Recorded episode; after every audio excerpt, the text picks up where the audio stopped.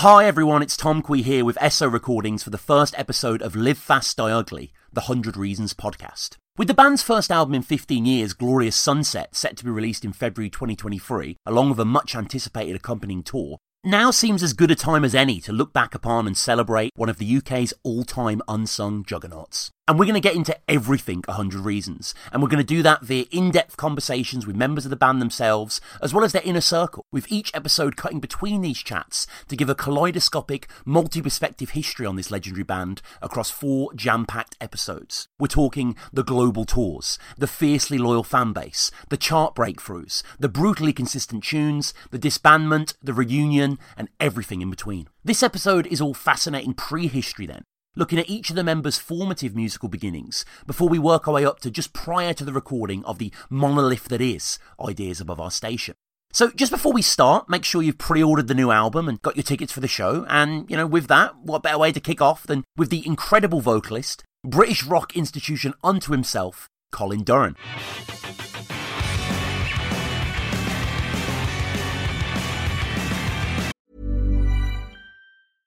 Everyone knows therapy is great for solving problems, but getting therapy has its own problems too, like finding the right therapist, fitting into their schedule, and of course, the cost. Well, BetterHelp can solve those problems. It's totally online and built around your schedule. It's surprisingly affordable too. Connect with a credentialed therapist by phone, video, or online chat, all from the comfort of your home. Visit betterhelp.com to learn more and save 10% on your first month. That's BetterHelp H E L P. Hey, it's Danny Pellegrino from Everything Iconic.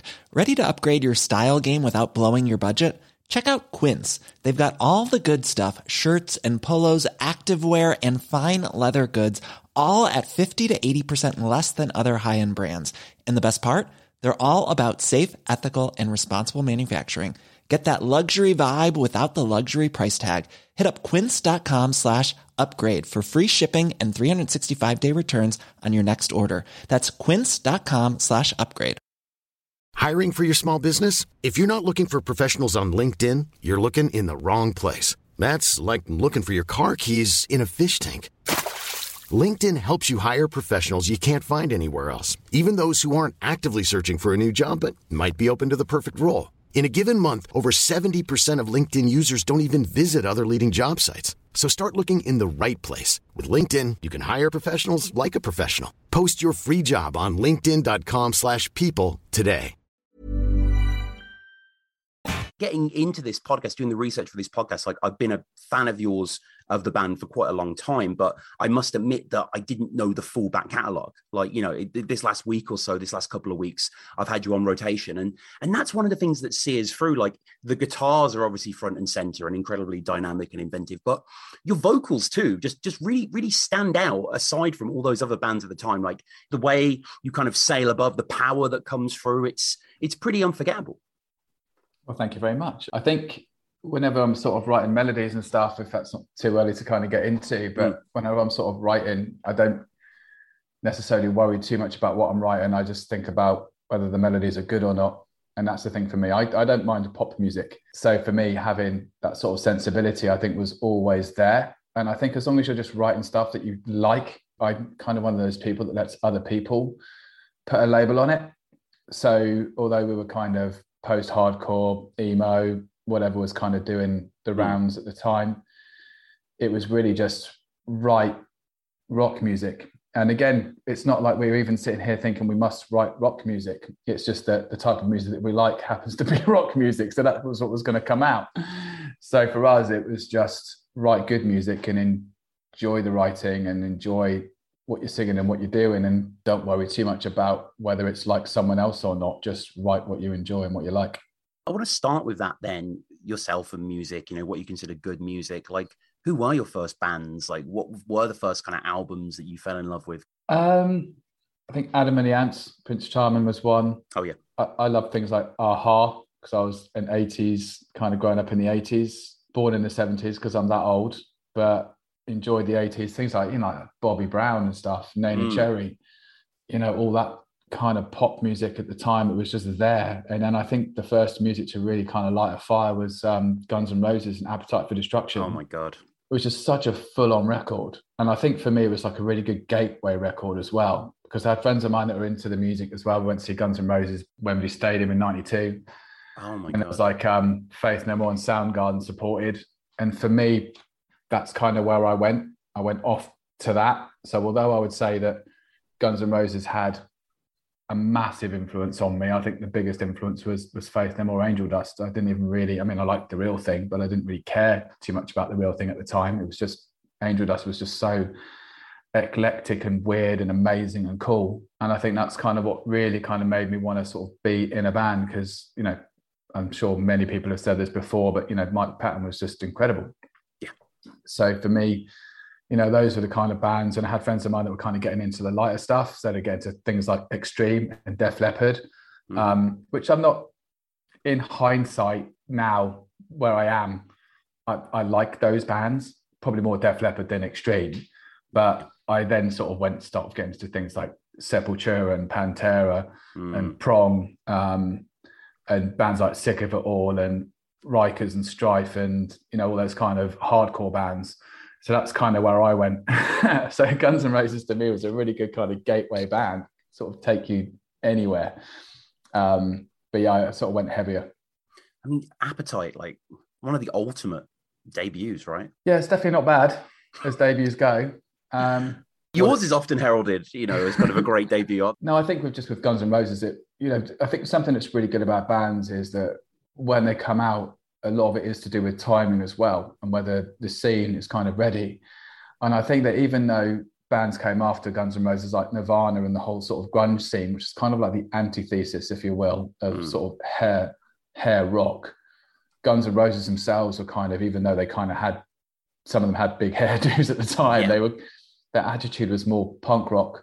And even though, again, you look at sort of Motley Crue, they had all the attitude to go with it. But I think Guns N' Roses, for me personally, just really had the songs. Um, and they were just brilliant together. Um, yeah, seminal moment. But again, sort of different enough from the other bands that were doing the rounds. I never really got into that sort of 80s hair rock or anything like that. Never got into Iron Maiden. And that's no disrespect to Iron Maiden. It was just mm. never really my my thing. Um, but Guns N' Roses was, you know, it was exciting, and you didn't know what they were going to do, and it was amazing.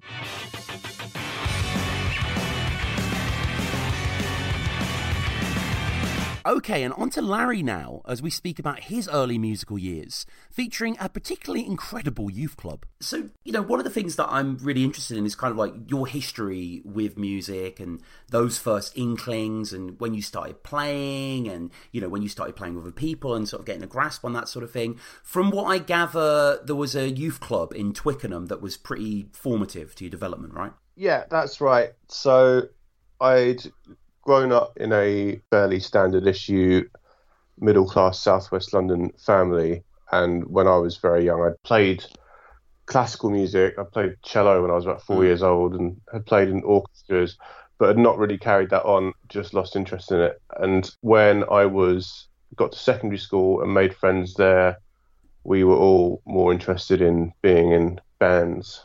And start I started playing the drums at school and you know, when you start playing instruments like that at school, you quite quickly, well, I got quite quickly found all the other people yeah. in the year, which was maybe about ten people that were interested in doing that sort of thing, and you all sort of get together and start playing at lunchtime and whenever you can get access to the room that's got a drum kit in it. And then I can't remember how, but we got connected with a place in Twickenham, which wasn't that far from my school, called Heatham House, which had a had a couple of things that were very exciting to us as what were we, 13 year olds, 14 year olds.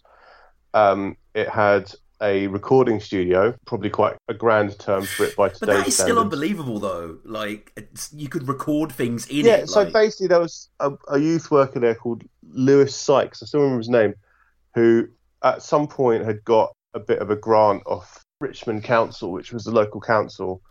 You know, maybe something like five or ten grand and had used that money to put this little studio together. Obviously, in studio equipment terms, that's minuscule, but for when you're 13, you got that much equipment sat in a room, which was like a little eight track tape mm-hmm. machine and a mixing desk and a handful of microphones and a couple of bits of, you know, a couple of gates and compressors and whatever. That's like it may as well have been a spaceship to us at that age, and it was just the most amazing thing ever. Um, and you could just go and book like four hour slots in there. I can't even remember if it cost any money. If it did, it was like a quid, and you could just go in and like, and just they had rooms you could go and rehearse in, and then uh, you just book in slots in the recording studio upstairs, and we just all started recording our own bands and each other's bands and doing that from quite an early age, which was great. And this this place also had a it was an old like manor house sort of building, and in Twickenham, right literally opposite Twickenham Stadium. If you've ever gone to Twickenham Stadium, you come out of Twickenham and turn right, you would have walked Yeah, right I past saw, I saw Metallica there a few years ago. I, w- I was walking past Hundred Reasons History and didn't even know it. Like, You were, yeah, yeah, literally opposite the station next to the post office depot.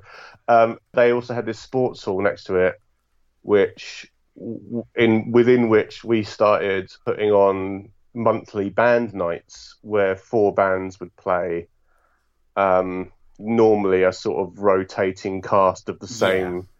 10 to 15 bands let's say but you know four of them would play every month and we'd make posters and what, put what them were the up names? and Can you remember the names? Do you remember the names of the bands? yeah, my band was called.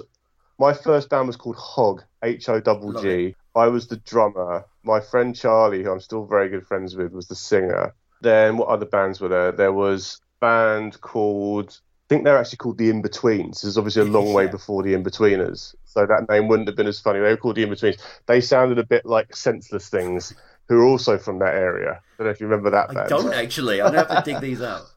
Uh, they were they sent the Senseless Things were sort of a class seminal indie band. Morgan, who was in the Senseless Things, ended up for years being the fourth guy in Muse. Oh wow! So he was the guy at the back of the stage playing the keyboards.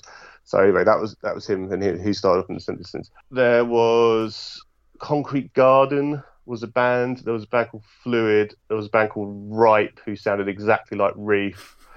Uh, there was oh, one my favourite band, which is a band that I wasn't in. I was kind of occasionally in, or I was definitely a bit player in that band. But this was my first production job. Was a band, a, a punk band called the Walking Abortions. Oh, uh, Manic Street Preachers like reference, right? Uh, yes, yeah, yeah. So that band was my first production job, which I recorded them in the in the studio at Heatham House. They paid me a packet of twenty Marlboro Light cigarettes. that was my production fee, um, and we were like fourteen, I think. And that single got put out on a punk label called Damaged Goods. So that sort of first thing that we ever did actually exists as a seven-inch that was released into the greater world, which was quite a thing at the time. From these kind of early, you know, I mean, successes by the sounds of it, you know, in, in certain ways with the walking abortions. Like, what sort of world were you inhabiting when 100 Reasons started to coalesce? I mean, Colin has said that you joining the band was really when it started to become a real thing, a real entity in many ways. Like, what what was your kind of story just before joining them with music? Like, what bands were you in? What were you doing? before joining them, I carried on out of that kind of scene. That all that stuff in the youth club was maybe six or hmm. seven years before I joined Hundred Reasons. So after that, I'd gone through various bands. A band called PSI, which was like a straight up hardcore band. Then a band called Jetpack, which was like a three piece pop Yes. punk band. And it was actually Jetpack dying and Floor dying, which was the band that the other four fifths of Hundred Reasons were in. And that's when I and we Jetpack and Floor had played together, and we kind of had the same management and knew each other. So when I left them and Floor needed somebody, I joined Floor, and then Floor became Hundred Reasons. So yeah, I guess it was that it was then that Hundred Reasons started doing well. I don't know if that was down to me joining or what, but that's how the timing worked out. And at that point, actually, I think like it was just a kind of quite a fortuitous and fruitful meeting of Mm. worlds because Floor were quite Floor were quite heavy. They were definitely in the sort of more in the nu metal world that was huge Yes. at that time, and I was definitely more in the listening to Fugazi and Minor Threat and a bit more of a sort of early emo kind of place. So I guess those two worlds meeting uh, in the middle is would explain quite a lot what the uh, you know 100 Reasons style was initially. I'd say.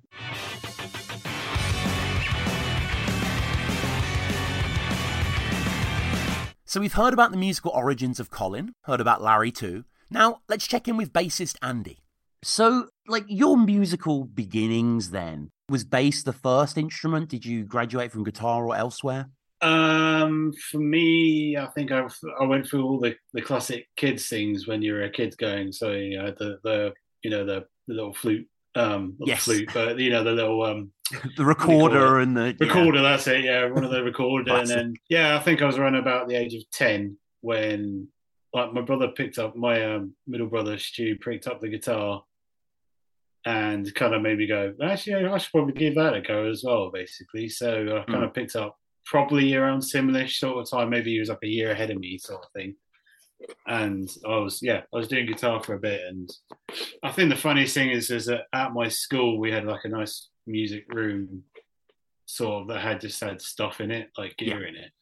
So I kind of half taught myself to play drums in there as well, just you know, just hitting stuff and uh, yeah, it sounds amazing. But you know, when you're a kid, it's like when there's so anyone on the outside hear it go, Jesus Christ, it sounds like he's basically smashing a load of like, Yeah.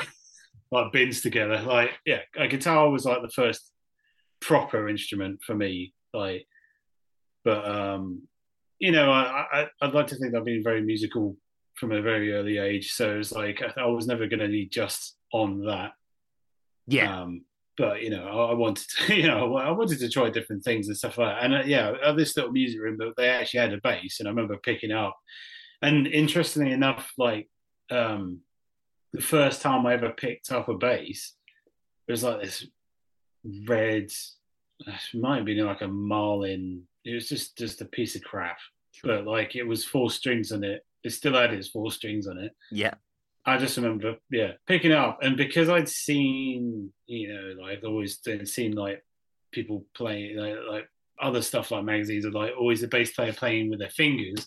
So like instantly, it was like my mentality was not pick it up and try and play it like a guitar. I was always like, you have to sort of play it like a bass, and that's why I always I, I was straight from the start. First time I ever picked up a bass, it was like trying to play it with my fingers, sort of thing. So yeah, so that kind of set me up on, on on the route. Interestingly enough, obviously, even though guitar is kind of the first love, is kind of in that respect, like on bass, you know, you kind of sort of find your niche almost in a way. Like Yeah. I realized, like, like I'm a, you know, I'm a, I'm a de- decent, okay guitar player basically, but like I'm a much better bass player. Like you know, so yeah, I think you just have to have that kind of mentality. Like, um, you can, you can, I can usually hear someone who's just a guitar player who's picked up a bass and just make do from a mile away. Do you know what I mean? Like, you Oh, have to hell put yeah. yourself in a, you have to put yourself in a different mentality. Like, even though it's like, oh, it's only got four strings. At the end of the day, like, if, you know, like, if guitars mess up in a in a song, then then you can probably get away with it. But like, if bass messes up in the song, Oh. everything sounds like a train wreck. So, Yeah. If there was a bum note in Remmus, you'd know about it. Like so, you oh, know. oh, well, there's been plenty of bum notes when I've played Remmus. Yes. so you know moving forward then beyond just playing for fun and then getting into you know more kind of serious quote unquote endeavors when you're slightly older like 100 reasons comes out of this the kind of the, the soupy broth of jetpack and floor and you know that that Nice. kind of you know lo- lots of those kind of overlapping scenes there like what what was your sort of position what was your sort of memory of those early days the early bands you were in that sort of thing building up to 100 reasons I, I was like always like you know because uh, like when I was when I fully got into guitar, I was like I was like a lot of people basically. I was fully into it, so I was like any spare moment you basically just sat in your room just playing stuff. And the one thing I've always tried to do from the word go was listen to stuff and just figure out how they played it. You know, like like learn how to play songs from. Thing. This is why I, I'm still from not the best. I'm, I'm not particularly the best at reading like music, like music theory and stuff like that. Like I can can do it, but it's kind of yeah not natural to me. Like I prefer to just listen to something and figure out that way. It's always been more interesting to me. So I was like, I was, I, you know, obviously got to a certain point where I thought I was, you know, pretty decent. Then I'm trying to um, just find like-minded individuals around my area, which at the time was like pretty much like rocking all shit to, to Yeah. put it lightly. It was mm-hmm. like, especially drummers, especially drummers. Like, like back in the day, like in my local area, like drummers were literally like actual gold dust. Like, and not not just you know like any kind of drummer. Basically, someone was like, I can do a four four beat. It's like right, you're in. You're in like five bands. Right. So it's like you know we went as as as, as, far, as went as far as I could up until the point where you know it was I was struggling to find people that was kind of on the same level of like ability and commitment. I think is is the Yeah. way I look at it. You know, I wanted to play music. You know, whether or not it was going to be professional or not. You know, you want to do it. If you're going to do it, do it properly. You Yeah. know, you don't want to sort of half-ass it and stuff like that. So um, yeah, funnily enough, uh, it was around 1997. I think it was 1997 that I met Colin, and I kind of sort of they like he was in another band. He was in another band with another guy called Colin as well. So funnily enough, he was like really short. So funnily enough, we called him Big Colin and Little Colin because you know that's what you do. Sure. The And, Andy, um, etc. Like you know. well, I'm only called the Andy because there's two Andys. Yes, exactly. So, Yeah. so I'm, I'm not Andy. I'm the Andy. so, but this is this is the, the you can only really have nicknames like that with other people give them to you. So, But I'm in not- my in my eyes, the tall Colin is the Colin. Like, yeah, well, he is now because no one even knows who the other No one knows is, what- yeah. So, And what- no one I knows mean- that guy. So, Colin, Colin's voice, like when you first encountered it, like as extraordinary as ever. I imagine. Like, it's just what a thing. Well, yeah, it was. It's interesting because, like, like most people, you know, he was still finding his feet. He was still like a little bit rough around the edges, Mm. but I really liked Colin from the get go. I thought he was brilliant, and all the bands that I'd seen play, and they all had wicked frontmen, and I was just like, oh, I want that. And Colin's like, it, it was interesting because I joined this band hmm. briefly before it sort of molded into floor basically. And at the first practice it was just me on guitar and colin on bass and colin singing. And we literally we were playing like deftones covers and jumping around. There was hmm. like no drummer but we were like literally like this is brilliant this is amazing and stuff like that. But so it took a little bit of time for us to find you know like-minded people you know so to actually join and then it kind of changed from that band it changed into floor from there so What about the other guys coming into the mix? Like, how did you encounter Larry then? well interestingly going back for paul basically we got paul involved because funnily enough like going back to the the, the rare drummers like we got paul's brother mike into play for floor and bless him he was, he's a lovely bloke he literally like it, but he'd been in a band with his dad for um years. So and Right. all they ever wanted to play was like acdc stuff. So it's like he was he was like he knew his way around four four beat and not really a lot, else.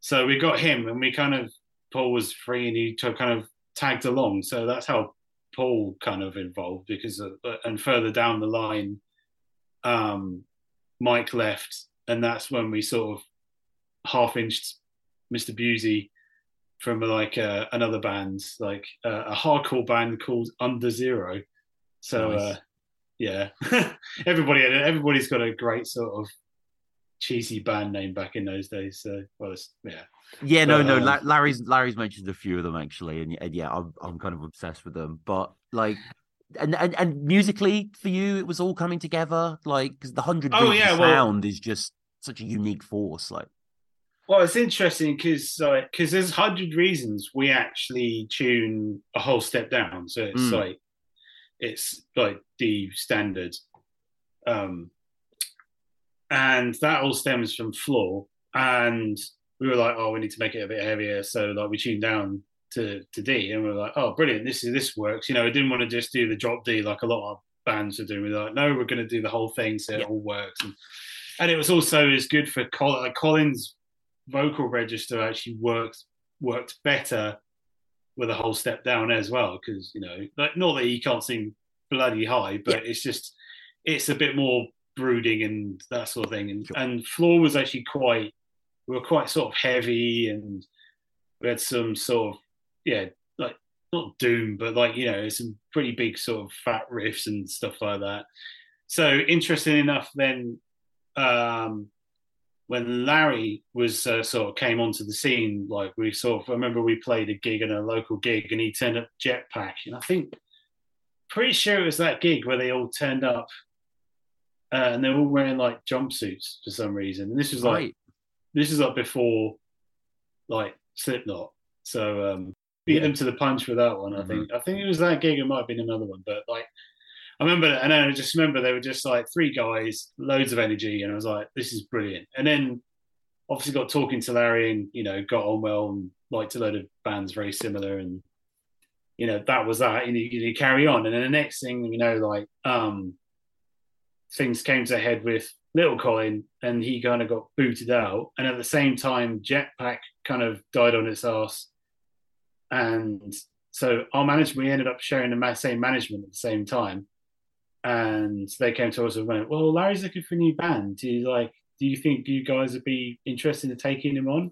And we're like, "Well, yeah, I guess you know he's like you know seems like a cool dude and like he knows his way around a guitar. This is this, is you know half the battle really, and then, you know he knows how to write some tunes. And I think we were kind of sort of slowly aiming that to me a little bit add a bit more pop element to what we were doing anyway so that was kind of like a natural progression for us to do. So so larry was like literally the right person at the right time to come on board with us.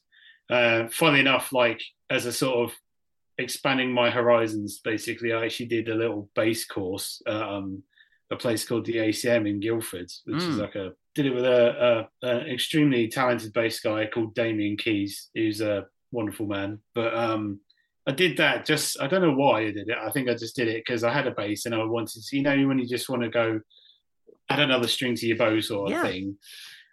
Funny enough, like about a month later, this all went down and then they were like and they they all sort of had a little sort of took me to one side and was like, um, yeah, if we get Larry and um, guitar, can you move over to bass? I was like, Yeah, all right, go on in.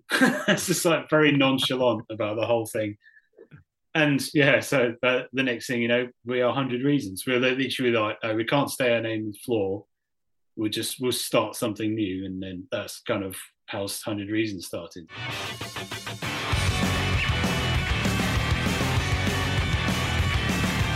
And back to Colin now for a discussion of his unforgettable stagecraft, the coming together of the band, and of course, where the band name actually comes from. You're such a captivating performer, both on stage and on record. Like, were you into performing early on? Like, even just drama, theatre? Were you, were you at the front of the class or no? No, I, I remember like I did some singing when I was 10. Yeah. And it was definitely nothing like I was singing. Um, and my dad said, Oh, you sang in front of the school. And I barely remember it. And he said, and somebody came up to him and said that I was really good. And I was like, Thanks a lot. But I didn't really sort of think sort of much more of it. I think that, you know, for me, performance comes down from sort of understanding that people are coming to a show to be entertained. You know, good frontmen like, you know, Freddie Mercury and stuff would have an impact on me just because they were just great entertainers. And no one's ever going to be as good as Freddie Mercury ever. But, you know, understand that people are coming to the show for a good time um, and understanding when people are listening to your music that you kind of have to perform it even in, you know on records and and that came from the producer Dave Sardy because he was just really good at you know I probably you know at the time was was okay at singing but he was just really good at capturing the performance. And you could sing something that was correct and it's not going to sound as good as something that was just performed better but maybe it isn't as in tune and then they'll just take pro tools and tune it. So he would rather do that. Um, and that was something that I learned, you know, quite early on that performances in the studio really important. Obviously, you don't want to be completely and utterly out of tune, but you know, you've got to sit there and think about how you're going to perform it in conjunction with sort of getting it right tuning wise, and that's kind of more for the live environment. But in the studio, it's you know, you've got to make people believe what you're saying or what you're singing, that kind of thing. 100 Reasons, was that one of your first bands? Have you been in a lot of bands? Like, was this something familiar to you? I was in a band, Hmm. and then it was sort of an evolution into Hundred Reasons rather than like I quit a band and joined another one. I did have a very very first band called Elysian Fields, which is something I believe Oh. to do with um. That's uh, that's a Elysian Megadeth Fields. Megadeth song. I've heard that um, stated, but yeah, it's like a kind of the, the, afterlife, isn't it? And that sort of Yeah, it is. ideal, yeah. It was quite weird actually because when I watched um, Gladiator, it was Yes. like I'm going to walk through the fields of Elysium, and I thought when I was in the band, I didn't really know. Not that I know loads about mythology anyway. but Yeah. I think it was sort of Greek related. So Right. then when it was in Gladiator, it kind of jarred at me a little bit. But in fairness, I didn't bother to see whether I was right or wrong, or they were right or Mhm. wrong, or whatever. But when you kind of coin the fact that it's actually sort of a Megadeth track and looking at the people in the band, I could see how that could be the case. Yes. Yeah, yeah, yeah, yeah. But that was my very first band. And then we sort of rehearsed on a Saturday night in Guildford, and I was like 16 or something. And then I sneak into the pub around the corner and get served beer and play pool like after rehearsal. But I got sacked from that band. Oh. Um, you know, don't worry, I- haven't cried about it for quite some time. Yeah. I think it was maybe, maybe last week I cried about it again. But um, yeah, it was. I think the guitar player just wanted everything to kind of be his thing, and Yeah. that's not really the way that I work. I'm quite sort of collaborative, and I expect to have input in the projects that I work on and and things like that. So he was kind of like, nah. And I don't even think we ended up ever sort of playing a show. And then ended up a lot of sort of stuff sort of centered around a club in Camberley called the Agincourt. And back then somebody sort of came up to me and said, Oh, you know, heard you do a bit of singing. Do you want to sort of, you know, come and be in a band? And I was like, Yeah, right. and then it kind of went from there. um, and then it evolved probably more into 100 Reasons rather than a sequence of different bands. We had different names. I think the band before them was called Floor. It's just what we called ourselves, whether that's for good or bad. Um, but it wasn't really 100 Reasons till Larry joined. Um, and that was kind of like the final kind of piece of the puzzle, so to speak. And the name, it's it's been discussed before. Snowboards, I've heard, uh, are involved with it, some sort of thing like that. Yeah, well, Andy Hughes used to work at a place called Snow and Rock, and Paul, who played guitar in the band at the time, he was talking. They were talking to each other, and it said like two thousand reasons or something to to ride Burton snowboards. And I think Paul really liked the word hundred.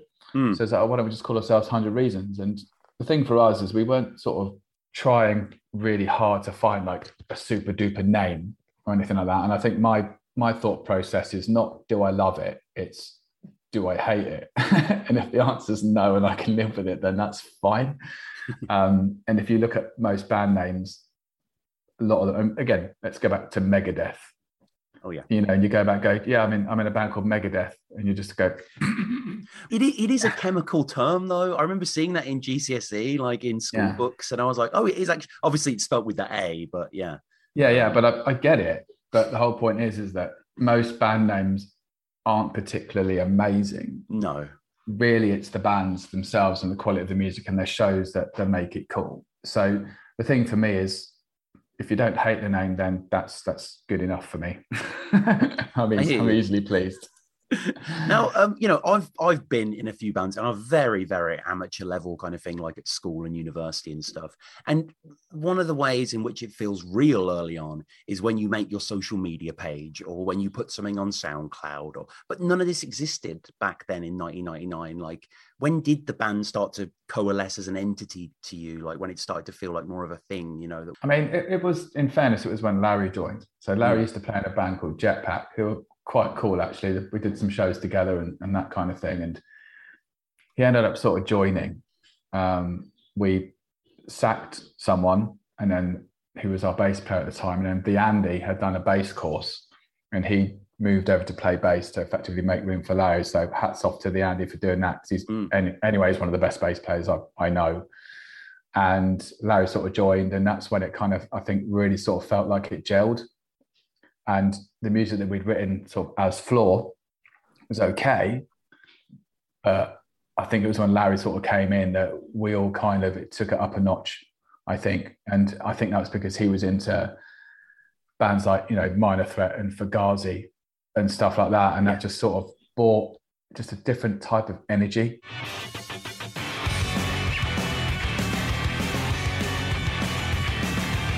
Returning now to Larry, who's going to give us some insight into joining the band from his perspective and how the writing process worked with Paul.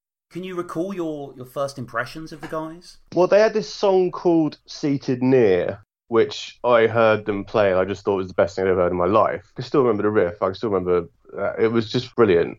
And I don't. It was never released as a Hundred Reasons song. I don't think, or maybe it was. There was a version put out, which I probably didn't even play on. That might have been put out as Hundred Reasons at some point, but I can't remember. So my first impression was hearing that song and just being like, "What on earth is this? It's like nothing I've ever heard before." And when you sort of encounter a band in your local area, I probably saw it at the Peel in Kingston or maybe somewhere in Farnborough or something. And like when you hear that from a band that just like people that you kind of know, you're like, well, Christ, that's kind of crazy. And then Mark and Jane, who had been managing Jetpack and also, I think, starting to look after Floor at that point, they, I'm sure they must have like not put it together. It's not like we're fucking Boyzone, but they must have like suggested right. that maybe maybe we should you know, they were looking for a guitar player. I was looking for a band. Yeah. Maybe that's something that could work, which it did. And I can't, my, my impressions of them initially, I, to be honest, on a personal level, I can't remember. I can't even remember no. the first time I met. Like it's just it's just too long ago. But I do have that impression of hearing them play that song and just thinking it was the absolute bollocks.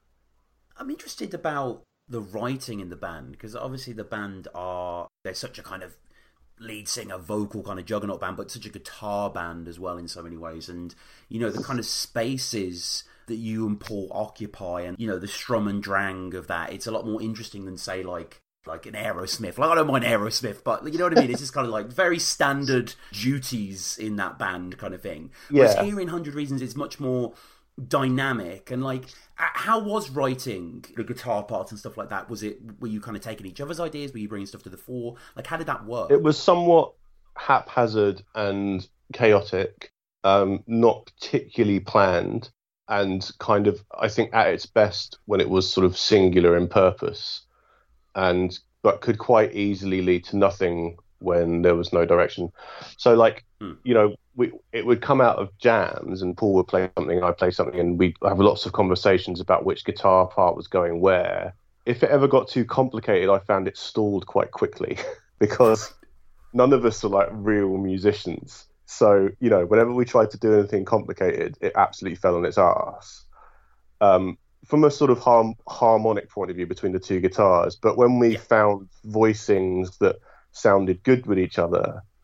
Like I think we always had a idea in our heads that we were making that we were making an entire chord out of the three stringed instruments we had, you know, the bass and two guitars. Yeah. So we'd we'd have a thing where the heaviness came from the bass, but the guitars weren't necessarily going to play those low chords as well, because there was a sort of chiminess that we wanted to get out the guitars, which for me definitely came to listening to bands like Fugazi, where the guitars aren't playing the meat and veg normally. They're doing something more melodic or something, yeah, halfway up the neck. So, and in that way, without even really knowing what we were doing, we would stumble upon guitar parts that were playing some quite cool inversions, as I now know they're called, where where you know you're starting a chord not from the root note, you're starting it from the third or from the fifth or whatever, and you're letting the bass play the roots, and that sound and that brightness and that jangliness of the guitars is what we gravitated towards. But yeah, it worked when we were writing when it was instant and when it had purpose and we didn't let our brains get in the way of that purpose. That's when early on things worked the best. So the, the, all the songs we wrote that were great early on were written in about as long as it takes to play them. Mm. Because nothing, the more things that got in the way of it, the more we likelihood there was that we'd fuck it up. I, I think.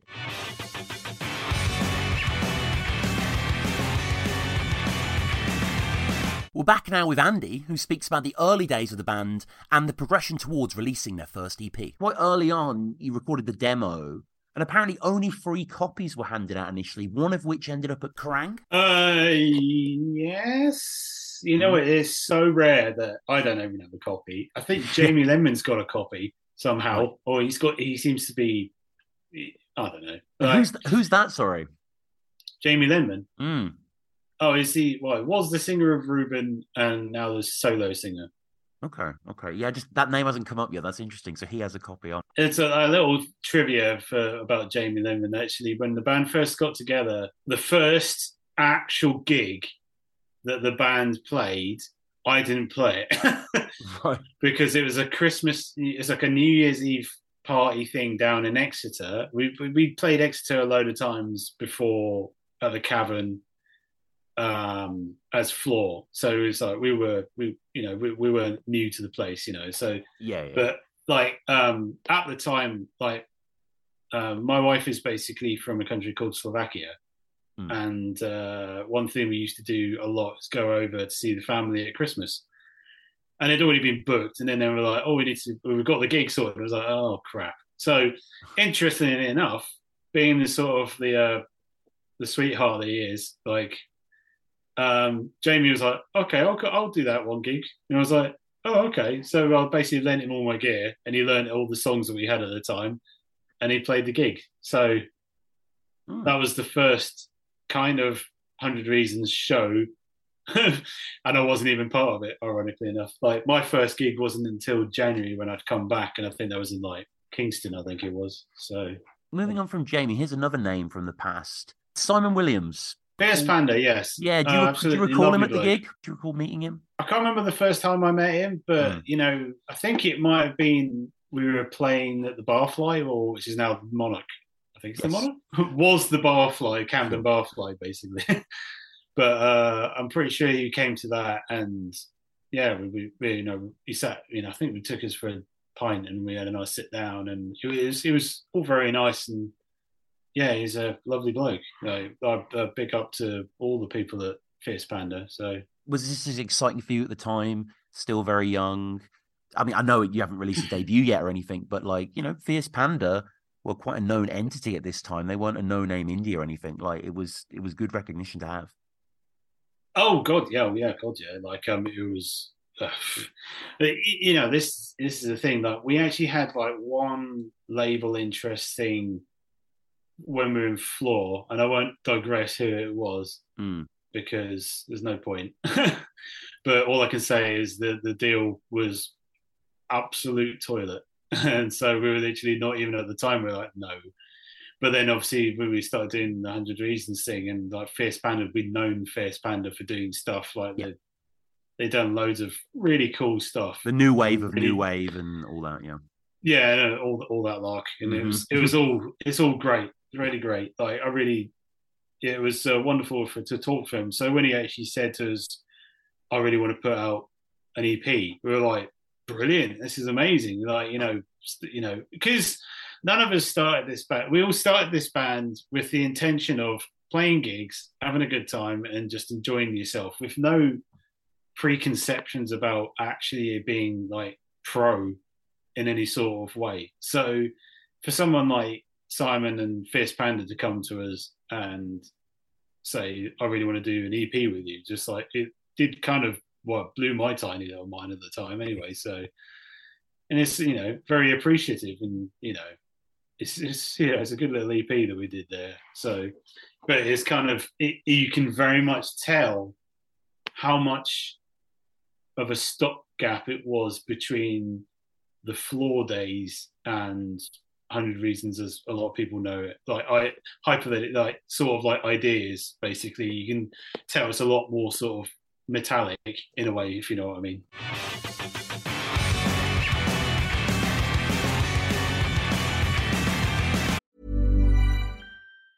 Everyone knows therapy is great for solving problems but getting therapy has its own problems too like finding the right therapist fitting into their schedule and of course the cost well, BetterHelp can solve those problems. It's totally online and built around your schedule. It's surprisingly affordable too. Connect with a credentialed therapist by phone, video, or online chat, all from the comfort of your home. Visit betterhelp.com to learn more and save 10% on your first month. That's BetterHelp, H E L P. I'm Sandra, and I'm just the professional your small business was looking for. But you didn't hire me because you didn't use LinkedIn jobs. LinkedIn has professionals you can't find anywhere else, including those who aren't actively looking for a new job but might be open to the perfect role, like me. In a given month, over 70% of LinkedIn users don't visit other leading job sites. So if you're not looking on LinkedIn, you'll miss out on great candidates like Sandra. Start hiring professionals like a professional. Post your free job on linkedin.com/people today. You've just heard mention of him. Now let's hear it straight from the panda's mouth. It's Simon Williams, owner of the mighty Fierce Panda.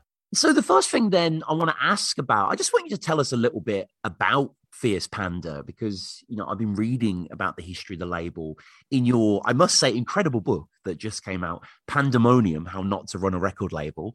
Great snapshot of a lot of the stuff we've been talking about in this episode. That era you know so many bands that I've touched on to with Colin and Larry like crop up in here and it's kind of fascinating to see that. But just kind of explain to us how Fierce Panda came about. From what I gather it was kind of you were a music journalist NME journalist and the name was kind of a joke, really, because you only assume you were going to do one release. Is that right? Absolutely, yes. Yeah, we were kind of the least cool people on the planet, i.e., music journalists, and we decided to set up the least cool thing on the other planet, which was a, an indie record company run by music journalists, and it was um, it was all designed as a tribute to a scene called New Wave of New Wave, which we'd invented, which ostensibly revolved around two punk rock bands called Smash and These Animal Men. And um, yeah, so we just thought we'd just release one record, and and so we gave ourselves a bit of a daft name, thinking, you know, it's not going to matter in 28 years' time. So imagine my surprise when 28 years later we're still here, still called Fierce Panda. Um, and the scene kind of didn't last that long. It was a bit like a magnesium flash, but it did involve lots of uh, lots of young men taking enormous amounts of drugs and wearing Adidas trainers in Camden Town about four minutes before Britpop. So I think John Harris, one of my partners in crime, actually describes New Wave and New Wave as Britpop without the tunes, which was kind of a bit cruel, but possibly not that far away from the truth. And you know, I would love to one day for there to be a Fierce Panda podcast because it's just been so good reading for this history. And I'd heard of you guys, and then obviously for 100 Reasons, I became yeah. more cognizant. But, you know, for people listening who aren't aware of you, you know, Coldplay, uh, bands like Seafood that we mentioned, Keane, Embrace, Death Cab for Cutie, Air Traffic, Art Brut, 100 Reasons, obviously, as well. Wibbling Rivalry, the iconic Liam and Noel argument that charted in 95 like it's it, it's quite it's quite mind-boggling really. I mean uh, looking back there are some things i've forgotten we've done but but um but overall you know it, it's such a you know you you kind of every every release was like a little snapshot. So so you remember it from those times. And most of the for, for the most part these were the really good times with bands you know when when they get their first ever reviews their first radio plays obviously their first release. And generally the mood in the camp is kind of fairly positive. You know i avoided second album syndrome by most of these people. So i kind of felt i understood early on that i wasn't necessarily the greatest a&r man of all time because i wasn't working long projects with these bands. I was just basically just taking them down the pub and just getting them on the radio for the first time. But there was the, and that, that was the kind of common theme. I think the thing that defined us was probably, you know, the, the one surprise doing the book was that I thought that we just did a few kind of random EPs in 1994. Mm. And then we found placebo and um, and just kind of worked out from there on in how to do it. When in fact, going through the book, I realised that um, '94 we did all these EPs with kind of um, you know Ash and Supergrass and Green Day and Lush and all those kind of bands. And then in 1995 we we just went completely punk rock, sort of stuff like Ligament and Joey Fat, you know, real kind of left field stuff. Right. And um, and Placebo wasn't until '96. That's when that's when we kind of started to sort of suss out what we really wanted to do. And what we sussed out was that we didn't really know what we were going to do. So I think the two pivotal releases were probably Kenickie and Three Colors Red. And Kenickie was just, you know, very, very John Peel-tastic and um, kind of sprightly indie pop from Sunderland. And then Three Colors Red was obviously, you know, incredibly Kerrang-tastic. I think Alan McGee signed them from us to creation. Ah and said they were the new Sex Pistols. Um, at which point they kind of tried to prove that by supporting the old Sex Pistols at Finsbury Park. Oh. Those were great days.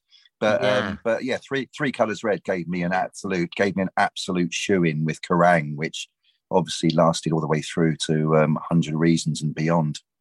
Now, you know, I'm a massive like junkie really for like the archive and like lists of things and everything that came out in a certain period. And one of the things that I love about the book and right in the end is you have like an index of all the releases. And you know, I've poured over it, and a lot of these, you know, majority of these bands I've never heard of, but I love musical history. Yeah. It's like, you know, you go back and they're not even on Spotify, or if they are, they had 20 monthly, you know, whatever. But the point I'm trying to get across is in the 28 years and counting of Fierce Panda, there have been you know so many releases.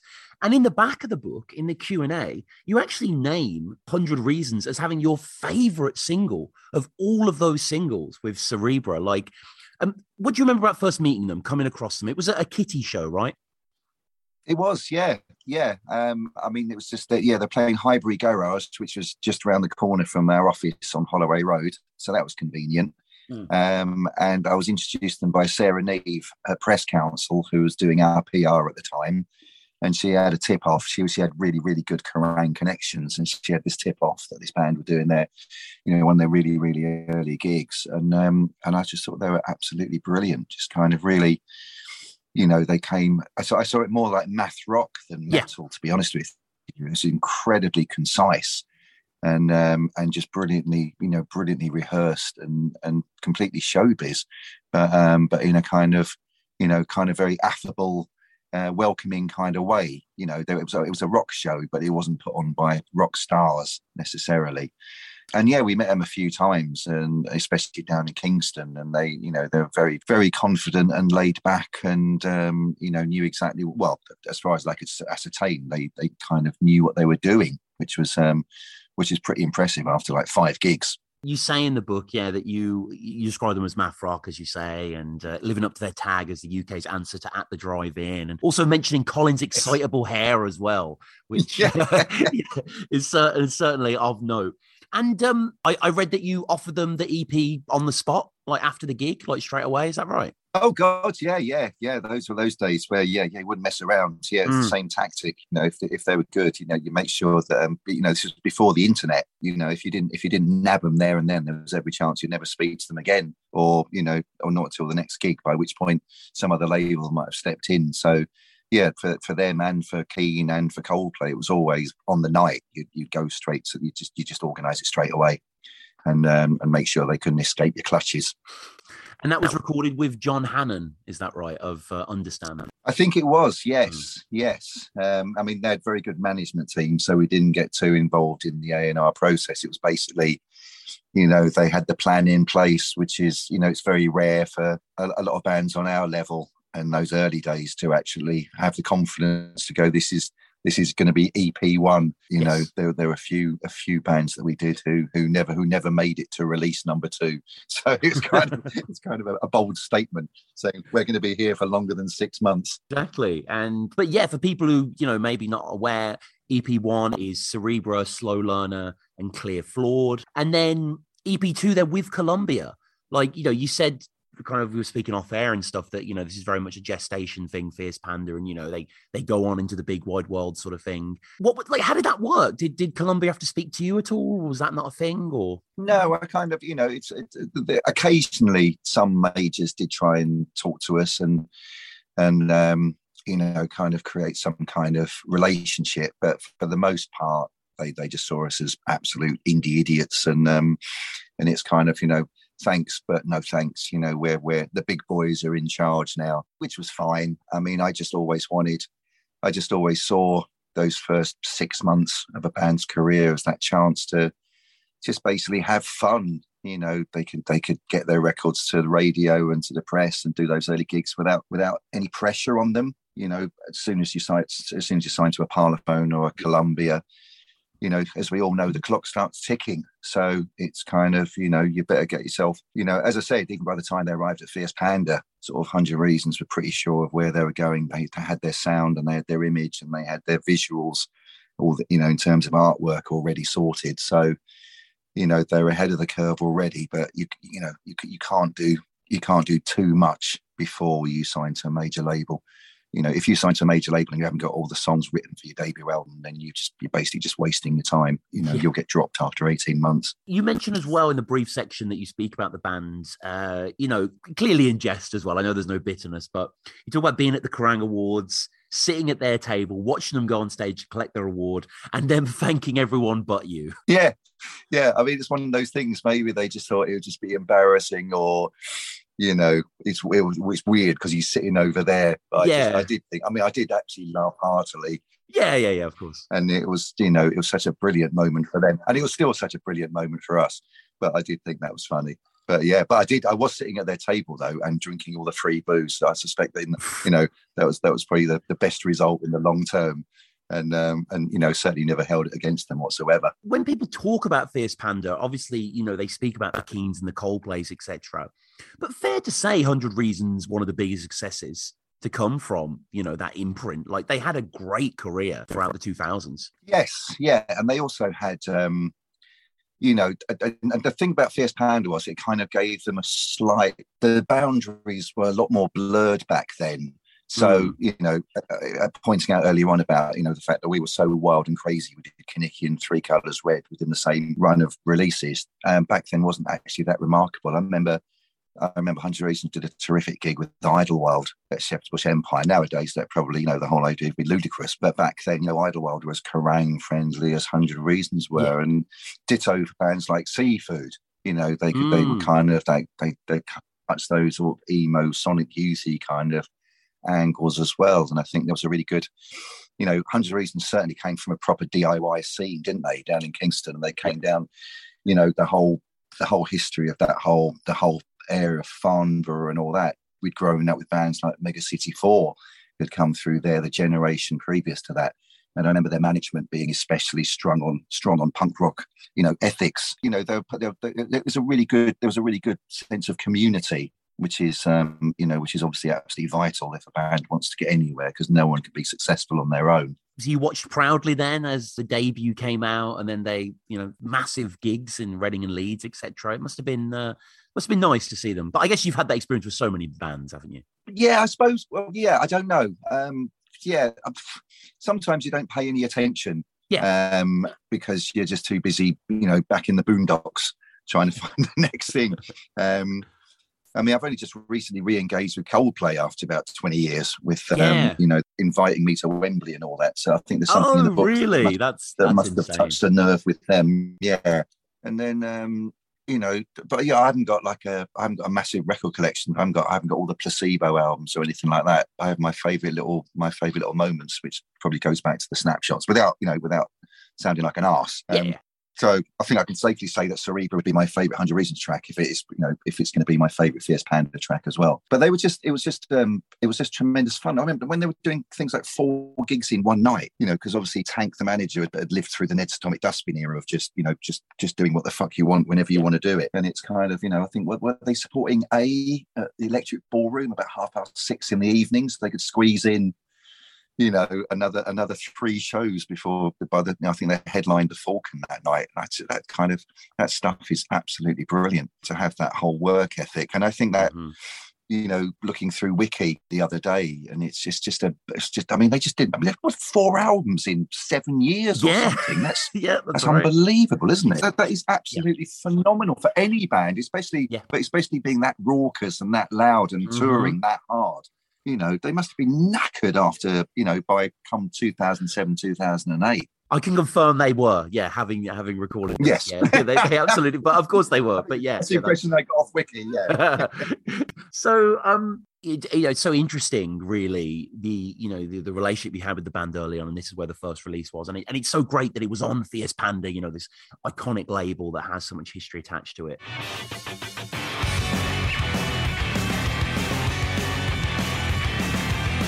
And now back to Colin for a lengthy section focusing on the growth of the band in the 2000s, getting on the radio, being on the NME tour despite still working for BT, getting hammered at the Kerrang Awards, and of course, meeting Blair McDonald. The, atmosphere that you were coming into at that time, like the, one of the dominant forces was nu metal. And you guys have spoken about that quite a bit. You know, Paul has said that everyone was sick of nu metal and people wanted hard music, but not something that gave them a headache. And, you know, you very much feel like you're butting against that, kind of like, you know, GNR and Motley Crue to a certain extent. Was this just something you just completely disregarded? I mean, obviously, your music doesn't really have any elements of that apart from the kind of bludgeoning nature, but, you know, there's no DJ scratches or, or rapping or anything like that, you know? I remember a friend once phoned me up because I think something like either Kerrang or Metal Hammer did like a nu metal list, and I think we ended up in that list or something. That was like easily like maybe 10 years ago or something, which I thought was quite funny. But I think the thing for us is that, you know, I didn't mind some nu metal bands. I liked Korn. Sure. Um, first record was sadly for me personally, production wise, has not aged well, Mm. but it's got some great stuff on it and Oh, yeah. some really inventive stuff. Um, I think after that, I kind of got a bit fed up with Korn. I was still listening to lots of sort of hardcore bands and stuff. So for me, that's where a lot of it was. Um, so when you like listen to bands like I think Mudvayne and Coal Chamber and all these other bands that were kind of mucked in, I wouldn't really ever sort of put Deftones in that bracket because I think they always kind of just did their own thing. And I think that what they've done as a band is incredible, um, just in terms of moving away from the whole thing. They've, they've evolved. I suppose the best way to say it is that we weren't concerned about nu metal because we weren't thinking about it. We were just writing mm. our own music that we liked. And I think that even whether you care about bands or like bands like Limp Bizkit and stuff like that, they they kind of did still sort of pave the way a little bit because heavy music was on the radio and it was mm. getting into the it was getting to number one, it was getting in, you know, it was topping the charts and stuff in the UK. So you can bang on about it as much as you like in terms of that, but people are going to like what they're going to like. And I think that what Nu Metal did was just open up the radio to a little bit more, you know, people listening to heavy music on the radio, and you can't sort of knock that, which arguably means that we've got a bit of a sort of fighting chance. But I think something as well, it's something that's sort of, at least from my understanding, that's sort of quite industry based. We'd actually had a song sort of played on Radio One on the rock show. Mm. And I remember we had a rehearsal underneath the peel, whatever. We all got back, I'd say early, it's about half 11. And I sat round in my shared house with my mates, and it was 12 o'clock, and the Radio One rock show came on. And then Phil Alexander plays your, fir- um, your demo, you know. And if you've got if you've got radio on your side early on, then a record label can look at that and go, well, that's part of the battle. Because even though we're all into streaming and, and all that kind of thing, that's that's the way it these days. There's still a lot of power in radio. Um, and and back then, obviously, it was even more powerful. So getting that sort of slot and having the editor of Kerrang magazine banging on about you means you've got support from the biggest rock magazine in the country at the time. You've got the radio Radio One playing it. So even though labels hadn't expressed an interest at the time, you know, they, you know, there's part of the battle. Radio One are playing them and Kerrang love them. All right, we've got something to work with here. So those sorts of things sort of combine a little bit. Definitely waffling a bit right now, but yeah. No, no, no. It's fascinating, and quickly on the on the landscape, on the scene at the time as well, because I've been delving back into that and finding a lot of bands actually I've never really listened to that I'm really enjoying. Bands like Seafood. Yeah, Um, Seafood were amazing. Yeah, really good band. Do you remember K C A Y? Nature Creates Freaks. They, were- they were The, led the by name this. definitely rings a bell. Yeah, they were like apparently all they really did was support feed. I'm not saying that in a dismissive way, but like they didn't really get that popular. But they have this amazing song called Nature Creates Freaks.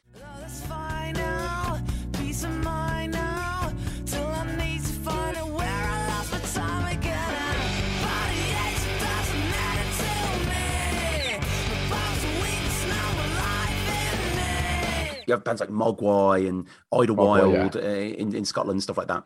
So, you know, early 2000 then, you're building a good live reputation. Is this this is about the time when you caught the attention of Fierce Panda Records, is that right? Simon Williams.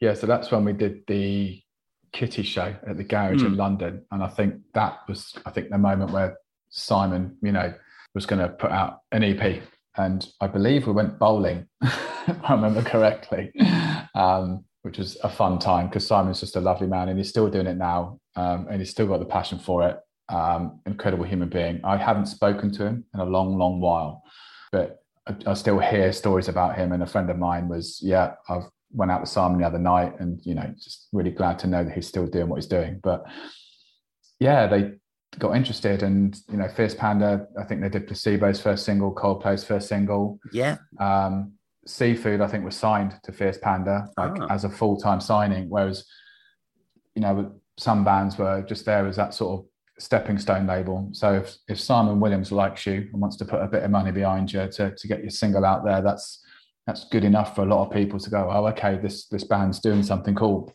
You know, it was it was a real honor I think actually to to have Simon be interested in us and, and put out our first single.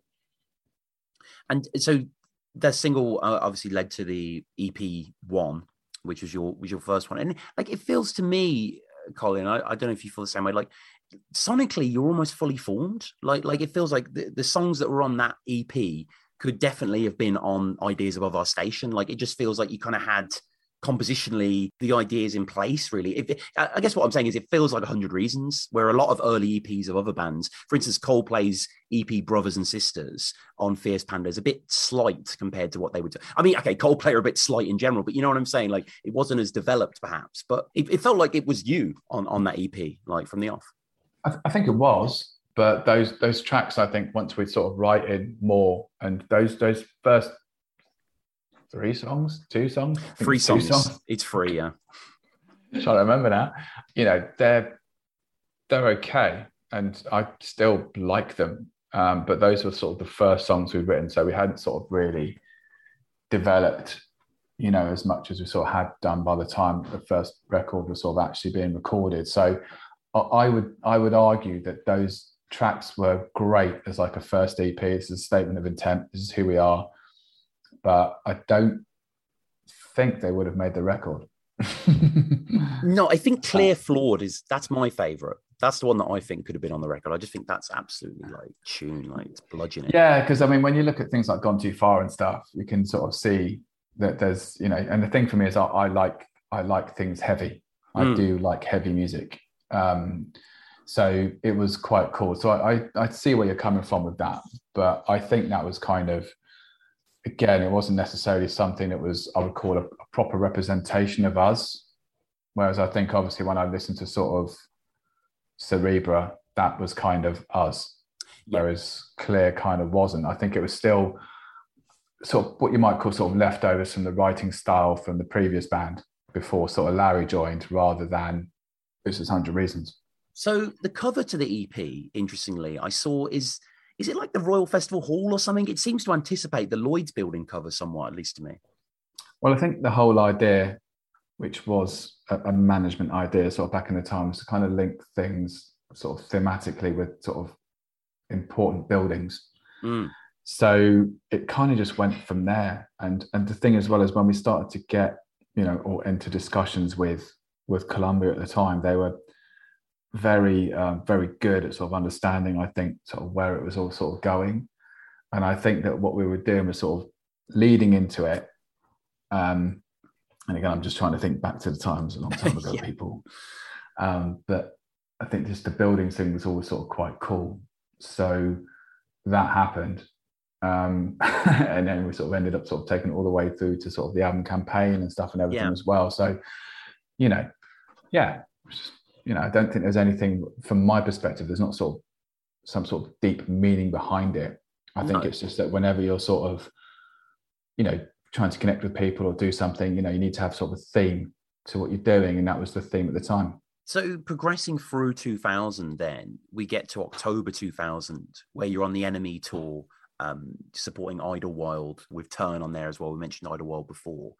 Like, you know, was it surreal for you this kind of fairly early on in the career of the band you know considering that the first gig really had been turn a millennium and here you are towards the end of 2000 on the NME tour you know a huge tour at the time it must have been amazing um, it's really funny because I just don't recall it being an NME tour. Right, um, right, right. I, I, remember the tour, but I don't remember it being an yeah. NME tour. Um, but if it was great, amazing. Yeah. Um, I think for me, you know, we were still working day jobs. Mm. So we hadn't quit, we hadn't signed, you know, we weren't in a position where we could, you know, have a go at this full time. So it was great fun. The Idlewild guys are some of the most wonderful human beings I think we ever had the privilege to tour with. The Turn guys, again, just unbelievable human beings and just amazing. I mean, I liked Idlewild and I think when I toured with them and stuff, I became a fan. You know, mm. um, the remote part I think was kind of one of my favorite sort of rock band albums at that time. It was so good, um, and they were just great. Um, yeah, I mean, I can't, I can't have, I couldn't have any issues. I mean, that tour was just brilliant, really good fun, great people. But you know, some shows you'd have to book a day off because you have to travel quite far, and then sometimes you come back in the middle of the night, and go to work the next day. Yeah. So it, it's quite, it's. Don't get me wrong. I, I definitely wouldn't sort of call it complaining because that's just totally the wrong phrase. But it is quite tiring. So when you're doing that, it's quite hard sometimes. I think to sort of live in the moment, whereas you can look back retrospectively and say, that was amazing. That was one of the coolest times of my life. But you only realize that a little bit later on. um, because when you're in it, you're like, I've just driven from work, I've got four hours. And yeah. I remember we we had a show. I do remember we had a show, I think it was in Manchester, and it was problematic like getting there. And I think we literally just plonked the gear on stage and played yeah. and and that's that's what it was. So, you know, I, I, think what's really quite funny sometimes is you know that you know there, there is a glamorous side to, to the, the lifestyle and what you're doing, but to people on the outside, you could sit there and go, "Wow, those guys are supporting Idlewild. That's amazing." So you know, just driven four hours from London in terrible traffic, really annoyed. It's raining. We've just got the gear out the van. We've got to plonk on stage, play for half an hour, then leave because we've got work tomorrow. so it's it's always kind of that juxtaposition, which I find quite amusing. Um, what, what, were you doing at the time out of interest? I worked at a BT call center. Oh, okay. That's crazy though. Like, well, yeah, I mean, like rock star. It's great. Well, you're kind of helping people with your phone bill, with their phone bills yeah. and stuff like that. And you know, it wasn't the worst job in the world. It was something that I could um, utilize to my own ends and again, the people there were sort of nicer to me than they needed to be because you mm. just go up there and just go to the manager and just go, "Hi, I'm really sorry. Um, is it okay if I leave three hours early today? I've got to drive to Leicester or, or, or Leeds or something yeah, like yeah. that." Um, and they were sort of like, "Oh, okay then, no problem, whatever." Yeah. So they were really kind, in fairness, and I completely took the piss out of it. Um, but you know that's that's the thing really. I, something i always kind of try to sort of say to anybody that's trying to do something that they really want to do and i don't mean being in a band or whatever but if you find something that you really really want to do you kind of have to try not to let real life get in the way too much. Mm. um, because you've still got your bills to pay you've still got some responsibilities you know you want to come back and you've still got a room to live in or whatever. But generally you need to you know if the job you're in is not the focus of your career you can't let that job take over. Yes. Um, so that was the thing for me. I didn't let the job take over. You know we went to the kerrang! Awards and got absolutely hammered all of us. I mean the andy was like thrown up in the street on the way back and we all crashed at larry's house. And i had to be at work for like 11 o'clock we are all severely hungover, but we Been all the went... worst BT advice ever. Like exactly, I don't know. I Just oh, well, um, you went there, you got in, you went to work, so you could earn your money. Because if you didn't work, you didn't get paid. Mm-hmm. So you go and do that, and you were at the Kerrang Awards the night before. You know, well, that's the thing. You you know you were getting this recognition. You won at the Kerrang Awards. You won Best New Band. Mm-hmm. You you beat My Vitriol, Raging Speedhorn, and Muse. You were going. Yeah, I know. They're all probably laughing now, going, "Uh-huh." um, I mean, you know, I think I think yet again it kind of plays into what I was saying before. Like, you know, I'm not saying it wasn't really hard work, of course, and you put loads of hours in and effort in, but it seemed like you were getting it back. You know, I mean, you were winning these awards. You were on these tours. Like, it seemed to be going quite well earlier. Yeah, absolutely. But I think, and this is not to disrespect anybody that had won Best New British Band, band Kerrang Awards previously, but a lot of them didn't really do much afterwards. Sure. But I think that the the landscape at the time was a lot more receptive. I think with something like Muse, I think Muse were already doing all right. Mm. You know, we went on tour with those guys and it was amazing. Yeah. And they were already doing 5,000 seater venues around Europe. So I think from Kerrang's perspective, they probably felt like they didn't really maybe need it. Mm. I think Raging Speedhorn, like super friends, like the Andy's actually in that band at the moment playing bass. Um, and they were always great. Those guys were just so much fun to be around. I know they kind of had a bit of a reputation or whatever, but they just were cool, super cool. Loads of shows like festivals and stuff that we did with them, hanging out. It could be argued that maybe they weren't sort of maybe mainstream enough to be able to go to the next level because of the type of music they were playing. Mm. Um, and I think as well with a band like sort of My Vitriol, and again, I know Som, uh, Ravi, like lovely, lovely people, really nice people, but at the same time, potentially in a similar sort of position to Muse. So maybe not necessarily needing the exposure and the leg up. Um, and that's just me sort of analyzing it. No, kind, no, of, kind of right now, actually. Yeah, kind of yeah. analyzing it right now. um, so you can look at those sorts of things and go, well, I can see why maybe they they put us up for it. I could see why that was the case because I think that you know there was a commercial viability in what we were doing, and we probably needed the leg up Hmm. more than Muse and My Vitriol did. Let's talk a little bit about. Uh, analytical. uh, I'm not an this, is what, this is what people are listening for. No, this is great. So uh, let's talk about Columbia and signing with Columbia. I mean, it's kind of insane, really. What a label! The Clash, the Chambers Brothers, Janis Joplin, Santana, A Hundred Reasons. Like, how did this come about? You know, in short form. I think it came about with our, our manager at the time who knew the MD. Um, so he could sort of get the meeting. And then I think that, you know, when you're doing stuff and you're getting recognition, you know, it's an A&R person's job to know what's going on. If you don't know what's going on, you, you're not doing your job properly. So we've been on the radar. And I think we were kind of in a position where we were sort of ready to be signed we got offered a couple of sort of development deals. I remember Warners were like, you know, we'll develop you for six months and then we'll see what happens. But we were like, no, we don't want to do that. We either sign or we don't. you know, we're not going to give up our jobs for six months and then you turn around and go, nah. Um, so it was that.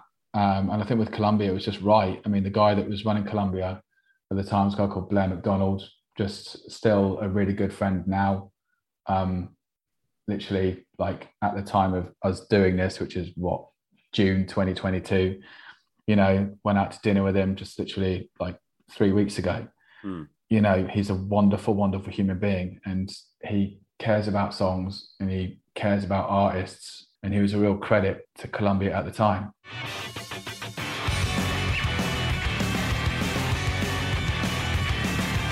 And let's hear now from the wonderful Blair McDonald. We talk about his origins in the music industry and then get on to him discovering 100 Reasons and signing them to Columbia and the work up to the first album. So you began in terms of the industry, from what I gather, in 1986 at the Mail Room at Virgin Records in London.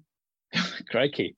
Yeah, that goes back a, a ways. Yeah, that was that was how I well I was um I was a drummer in, in various bands in Scotland, but when Hmm. I came down to London, uh that was that was where I managed to um get lucky, I guess, and uh, landed a job in the mailroom. Yeah, I, I mean, listen, I I uh, wrote letters to half a dozen recording studios and half a dozen record companies. When I came down from um, Glasgow, I, I was staying in a in a in a flat with three music journalists, two of whom were from Scotland and, and one was from down here, and they'd managed to get a house together in Wood Green, and I managed to bunk on the floor Hmm. for about six weeks, and then they started to say, you know what, Blair, you've got to uh, start either start to pay some rent or whatever, and that was what prompted me to to to uh, to write the letters, and I got very nice, you know, proper written letters uh, signed by the head of human resource personnel or whatever it was at the time, saying thanks very much. You don't have any experience, so uh, we'll keep your name on file, including the one from a woman called Josephine Nestor, who was head of personnel at Virgin Records when it was on the Harrow Road in uh, West London, saying exactly that. Thanks very much. You've got no experience. We'll keep your name on file. And that afternoon, the guy who was working in the mailroom came in and handed his notice in. And literally, my letter was the first one on the top of the pile. and um, she called the, the phone in uh, in in Lyndhurst Road in Wood Green and uh, said, "Are you Blair? And do you want to come in and have a chat?" And, and it was you know it was that kind of Yeah. I mean, it sounds so old world now to to to kind of talk about getting a job that way. But anyway, that's the that's the long story. Yeah, I got lucky and got a job in the mailroom where we used to keep copies of all the vinyl records for sending out to journalists for for review and uh, and uh, franking the mail. To be honest. Mm. So going from one type of HR to another, from human resources to hundred reasons. very good, very good. It just came to me, yeah. but uh, just before we get to the band, like you know, who were you before you met the band? So, this, obviously we started here in 86 and now we're sort of pushing forward like 14, 15 years to like 2000 mm. and stuff like that. So what was your role at that point before you became cognizant of the band themselves? Yeah, so so my career had gone in various different directions, mostly in music publishing, to be honest. But then um, in 1999, um, I was made managing director of Columbia Records, the UK arm mm. of Columbia Records, which was obviously a huge. Uh, it was very exciting. It was a, it was a, it was a serious uh, uh, honor at the time to be kind of running that label, obviously, which covers everything from from Bob Dylan to Beyonce, everything yeah. in between. Um, uh, and so I started at Columbia Records uh, in Great Marlborough Street, the Sony the Sony building in Great Marlborough Street in September 1999. I think it was September or October 99. Um, having been uh, with Sony's publishing company for many years before that, mm. and uh, you know, set about trying to add to the roster from from from UK domestic UK talent, and uh, really that was my. I had my own A and R team, but uh, it was Hundred Reasons manager Tank, who who came and uh, talked to me about Hundred Reasons, played me from memory, played me the Fierce Panda EP, yeah. which I think had come out already by that time, or was certainly ready to come out. Um, and I loved it as, as soon as I heard it, and, and asked him if I could come along to the next show. And you know, they themselves have said that you were so pivotal in that decision to sign and, and stuff like that. Like what is the kind of beginning of that relationship? Like when you're at the show is it you know are you just kind of speaking to them after? Are you really kind of speaking about the music? Are you appealing to them more on a personal level? Like i mean i'm just very naive about the mechanics of how this relationship begins. So like how does that start? Like when, when you're actually wanting to work with them for me honestly it started uh, for me it's about it, it, it was about um making, I suppose, making a decision in my own mind. Was this a band that I felt strongly we could, uh, a have some fun with, uh, but also um, do you know you know deliver for and and uh, and and help them help them grow, help them build their career and build their profile. And I, I, I, you know, I remember standing at the garage. It was the garage in Islington, um, and it must have been I don't know late two thousand, maybe winter two thousand or something like that. Um, and just just seeing by that stage, obviously they had a great following. They had uh, uh, uh some some really fantastic fans, and the whole room was bouncing.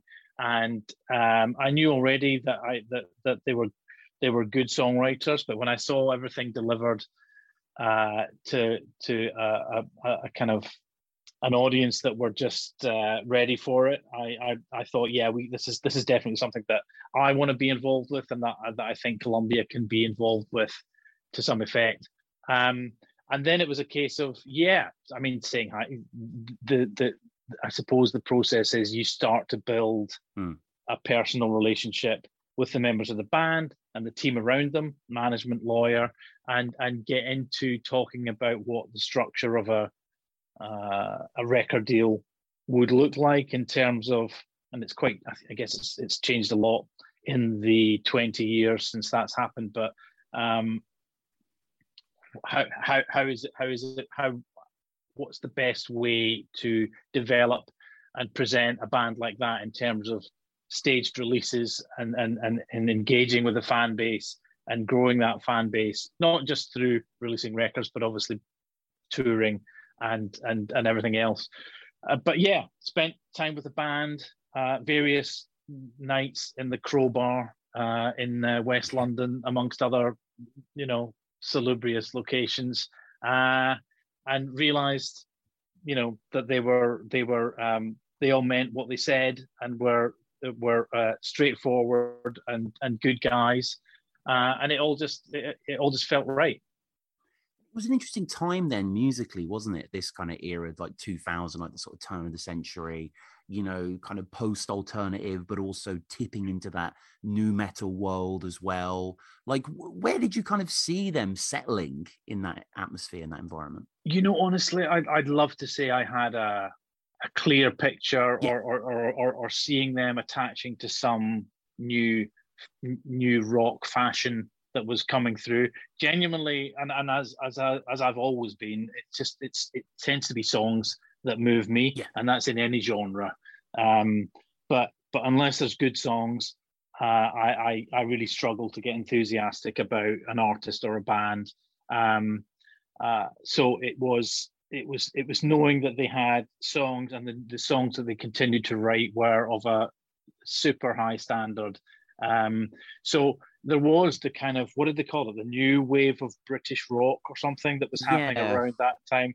Um, that honestly, that was never really a factor in my thinking. I mean, don't get me wrong, I think it was helpful uh, at the time because it, it made opportunities in terms of profile and and and and, and, and, and another reason to to have press and and media talking about 100 reasons but it was never it was never really a consideration in my mind i just i just knew they were a great band uh, in every in every sense, songs, and performance, the individual members of the band. You know, Colin jumping up and down, uh, kind of giving it everything on the front of the stage, and Larry yeah. doing what he does, and, and so I, you know, I, it was just the full package. So it was um, it was more a kind of instinctive reaction for me rather than a considered intellectual reaction to to to pick up a band that were part of the the new wave of British rock. And you know, you speak about how so much time has passed and you know it's so different now and it's really fascinating looking at the kind of slow gradual process by which the band were developed because we had the ep 2 and 3 um, mm-hmm. underneath the banner going going into the record as well that development process then that kind of working on the spirit of the band i suppose the gestalt of it or, or whatever you want to call it like you know I mean, to what extent were you meeting with them? To what extent were you discussing things? Was it very much them taking the lead? I mean, it feels that way. It feels like you know, it is their kind of hundred reasons is their vision. I listen. I wouldn't. I wouldn't challenge that. It was very much uh, them, and again, that's that's them and and their team coming to me to saying this is what we think we should do, and certainly in terms of uh, making the record. Uh, song choice was never really difficult because um, they were they were writing at a high standard so there was there was always that was always an easy conversation to have um, in terms of bringing Dave Sardy on board as the producer mm. I, you know in, in in truth when Tank the manager came to me about that I didn't know Dave Sardy and so I had to do my homework a little bit I didn't I I, I soon realized he'd been involved in in a, I think in an engineering capacity in, in some fairly significant records before that. But um, but but yeah, I mean, it, it was quite easy from that uh, from the point of view of those those musical creative conversations because the band had uh, a good idea of where they wanted to go and who they wanted to do it with and what it should sound like. So I I didn't have to get involved particularly.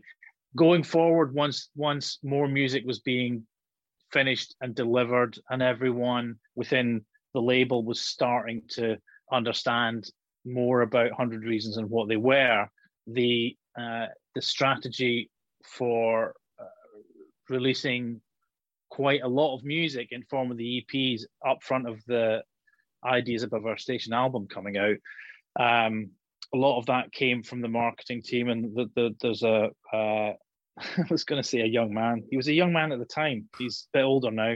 Uh, it was a guy called Jason Rackham who really pushed to to um, grow the grow the excitement and the buzz and the, and the and the size of the fan base in advance of an album coming out by working these EPs, making videos for uh, each of them, and uh, really really getting the the fans engaged in the run up to uh, announcing an album release.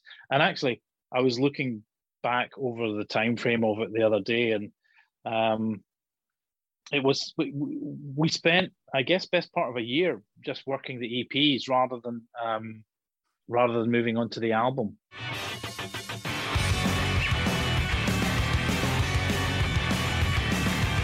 Going back a little bit now with Larry in the timeline for his first experiences with the band and getting signed. Well, your, your first ever performance, according to your website, now your website's incredible. It's on Yeah. the Wayback Machine. So I've had to sort of dig through some Yeah. VPNs to get there. But it has like a list of every single gig you've ever done and who you were supporting with, and it, you know, it's wild. Your first ever performance, according to the website, was at Kingston's The Peel on January 22nd, 2000. And your debut album came out 20th of May 2002. So about two years and a half later on a major label as well. Like, did it feel breakneck at the time? Like, was was it a different scene where stuff like this could grow faster? Like, what are your memories of those early years, kind of from joining the early EPs up until the release of the debut? I actually think I'm going to disagree with the website here.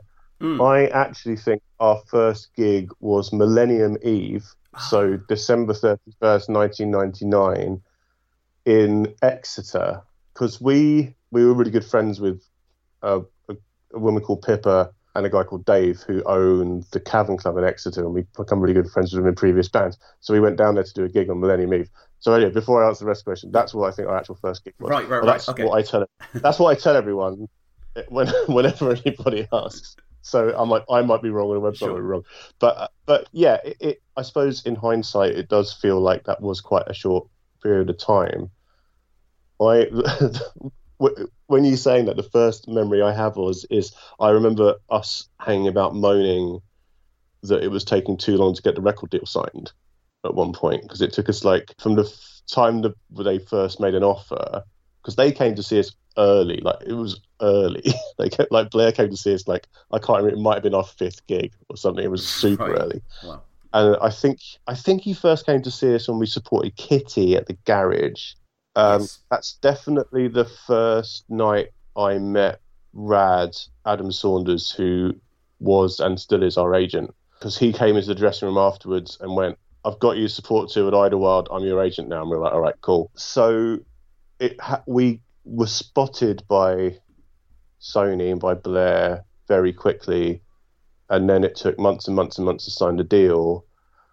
I guess what the difference is when when we by the time we signed the deal, we we basically had the record Yes. because we'd just written it in that year and a half. And I guess before too long, we were, sh- and we also knew who we wanted to produce it. We wanted Dave Sardy to produce it because he'd produced, he produced the the albums that we want that, that made us want him were Far Water and Solutions, the first Soulwax record that he'd done, and probably some more obscure stuff like Orange Nine Millimeter. And the other sort of like when, when like New York hardcore bands were actually getting major record label deals. Um, so we knew the producer we wanted. We had the album.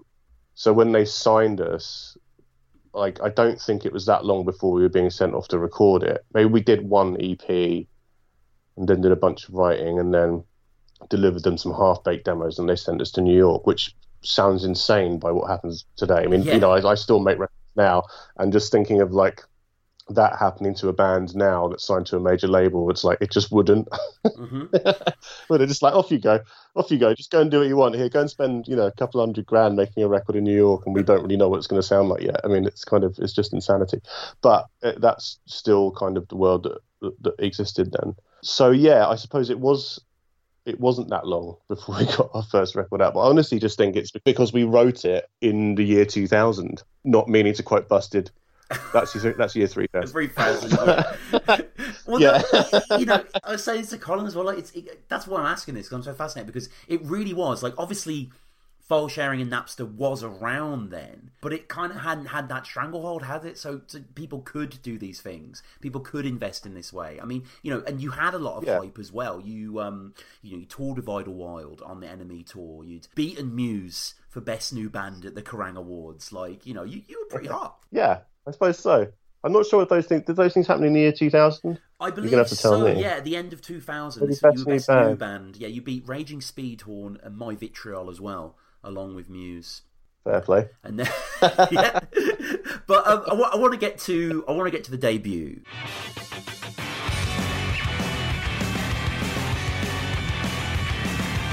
And of course, we will get to the debut proper in the next episode. But to close here, we have Colin speaking about the final EPs and the build towards that unbelievable record. Prior to the recording of the debut, the second and third EP were also sort of recorded and released. Is that right? Well, we were where we signed. I think yeah, we were signed to Sony for EP2. Mm. So that was kind of the first release, um, which was Remmus, which had Shine on it as well, and then Yeah. Soapbox Rally. Um, and we did our video for Remmus at the Exeter Cavern. Again, Pippa and Dave, amazing people. Um, and yeah, we did that, and that was from Sony. And that was produced by uh, a guy called John Hannon, who's very, very sadly passed away. Um, used to play guitar in a band called Understand. Hmm. Um, they were really cool. Um, so that was really sad to hear about that. Um, and I think it was mixed by Chris Sheldon. Um, so that got put out. And then EP3 was actually what you might call the proper first sort of single because that was our Find You, and that was the one that was sort of recorded for the record. Whereas the other stuff was recorded for EPs with, you know, with John Hannon and stuff like that. So yeah, EP2 was casual recording. I'm pretty sure we did it in a room though, and like we're in a studio, I think in Shepherd's Bush, and then Natalie Imbruglia was sort of in the same studio in the other room or something. That was quite funny. Hmm. Um, I didn't speak to her, but I think Andy Buse had a bit of a crush on her at the time. I mean, Uh, in fairness, who didn't? Yeah, yeah. um, So he was like, ah, Natalie Imbruglia's in the other room. I'm like, "Mm, okay, cool. um, so that was those sorts of little things. Those are the little things that kind of, I think, sort of change. You know, we used to rehearse in a place called Ritz down in Putney, and like Duran Duran and Lulu and Supergrass and stuff would rehearse there. And not that we ever spoke to them No. really, because we didn't. But um, you know, that's those were the types of things where you realised you were doing things a little bit differently to everybody else. Well, I mean, just talking about people in the other room, exciting people there. Like, this is just a, a, a purely personal question here. But um, prior to this, like, I've done many podcasts, and one of the podcasts I did was all about Metallica. I'm a huge Metallica fan. And um, I noticed on Discogs that Greg Fidelman is noted as doing engineering on your third EP. Who, he who is currently Metallica's main producer. Well, well he, um, Greg Fidelman engineered the first record. Yeah. Wow, so God. because I'll find you as the track from that was that that was from that rec- those Yeah, recording yeah, yeah. sessions. So yeah, Fidelman's awesome. Yeah. bloody- God, I, Um, didn't, I didn't know that. I didn't know he actually was involved in that way. That's amazing. yeah, well, my understanding is responsible for the loudness wars. Yeah, Um, yeah, yeah. Uh, Death Magnetic kind of kicked a lot of that off. Yeah. It did indeed. It did indeed. Um, but Greg was great. Uh, really nice guy, really cool. Um, and Dave Sardy was producing and he was the engineer. Um, and I know that um, he worked quite a lot and quite closely with Rick Rubin. If you and I always say this to, to anybody, but if you ever watch that video on YouTube where you've got um, Rick Rubin doing 99 Problems with Jay Z, you can kind of see the guy with the black hair and the black t shirt. You know, that's your boy right there. Mm-hmm, Yeah, yeah. So uh, yeah, there's your Fiddles. filament. Yeah. But yeah, he's great. He was lovely. And there we have the first episode of Live Fast, Die Ugly. We'll be back for a huge exploration of Ideas Above Our Station, discussing its recording, its release, and the enormous impact it had on the band as they quickly became one of the hottest outfits in the country.